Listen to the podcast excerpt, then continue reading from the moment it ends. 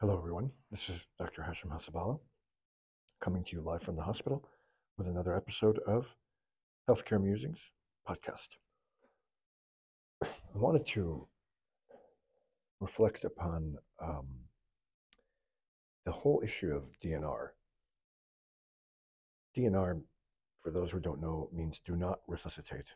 And what this means is if a patient's heart were to stop or were they to stop breathing, we would reflexively start CPR, which is external cardiac massage. So we push hard on the chest from the outside to squeeze the heart externally because the heart has stopped beating. And then we would typically breathe for the patient with a mask and then usually put a breathing tube in the throat to help accomplish breathing. CPR is violent. It is not clean and nice like it is depicted on television. It breaks ribs. It collapses lungs. It's very painful for those who survive it. So, when we put an order, do not resuscitate, that means if the heart were to stop or the patient would stop breathing, we would not do CPR. We would not deliver electrical shocks because sometimes when the heart rhythm is dangerously erratic, we will deliver an electrical shock externally uh, to reset the heart and then put a breathing tube in if they stop breathing. So all of these things will not be done if a do not resuscitate order is in place. Now, for someone who is relatively young and healthy, who collapses at home or collapses uh, at a baseball game or a gym or somewhere else, and CPR is started right away, and uh, EMS is called, and they respond right away, there are good outcomes. Patients can survive cardiac arrest.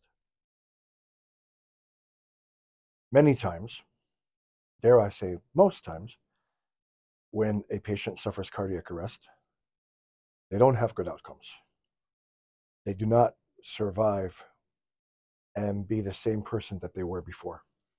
Even in patients who have a good outcome, sometimes there are subtle neurologic issues, but they, for the most part, can function.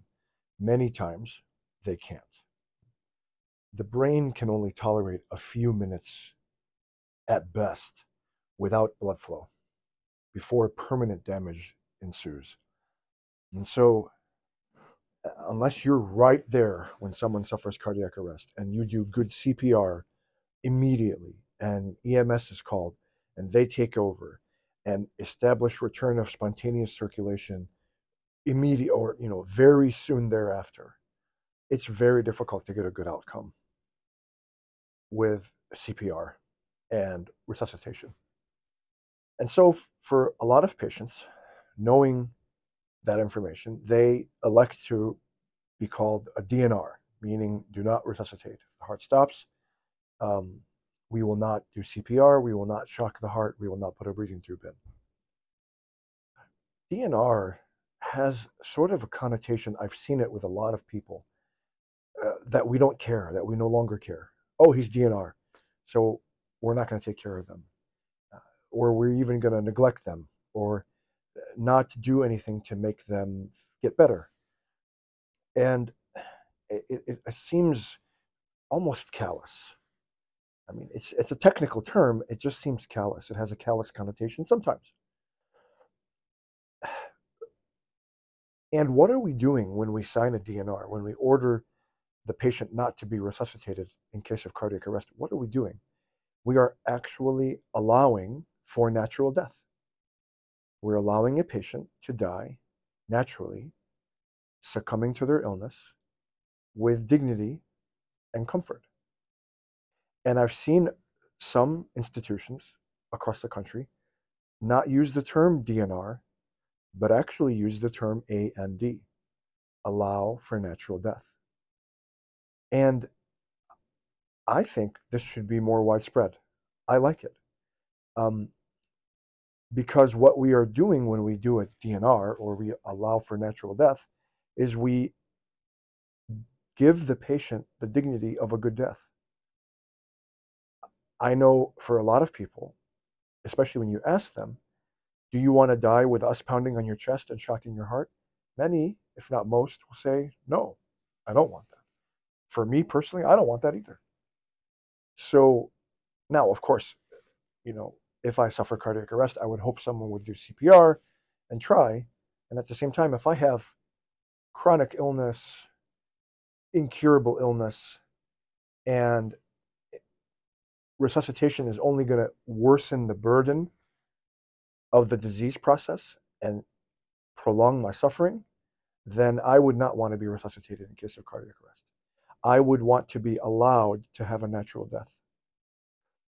And I really think we should expand the use of A and D, allow natural death, because it more humanely explains what we're doing when we order a DNR.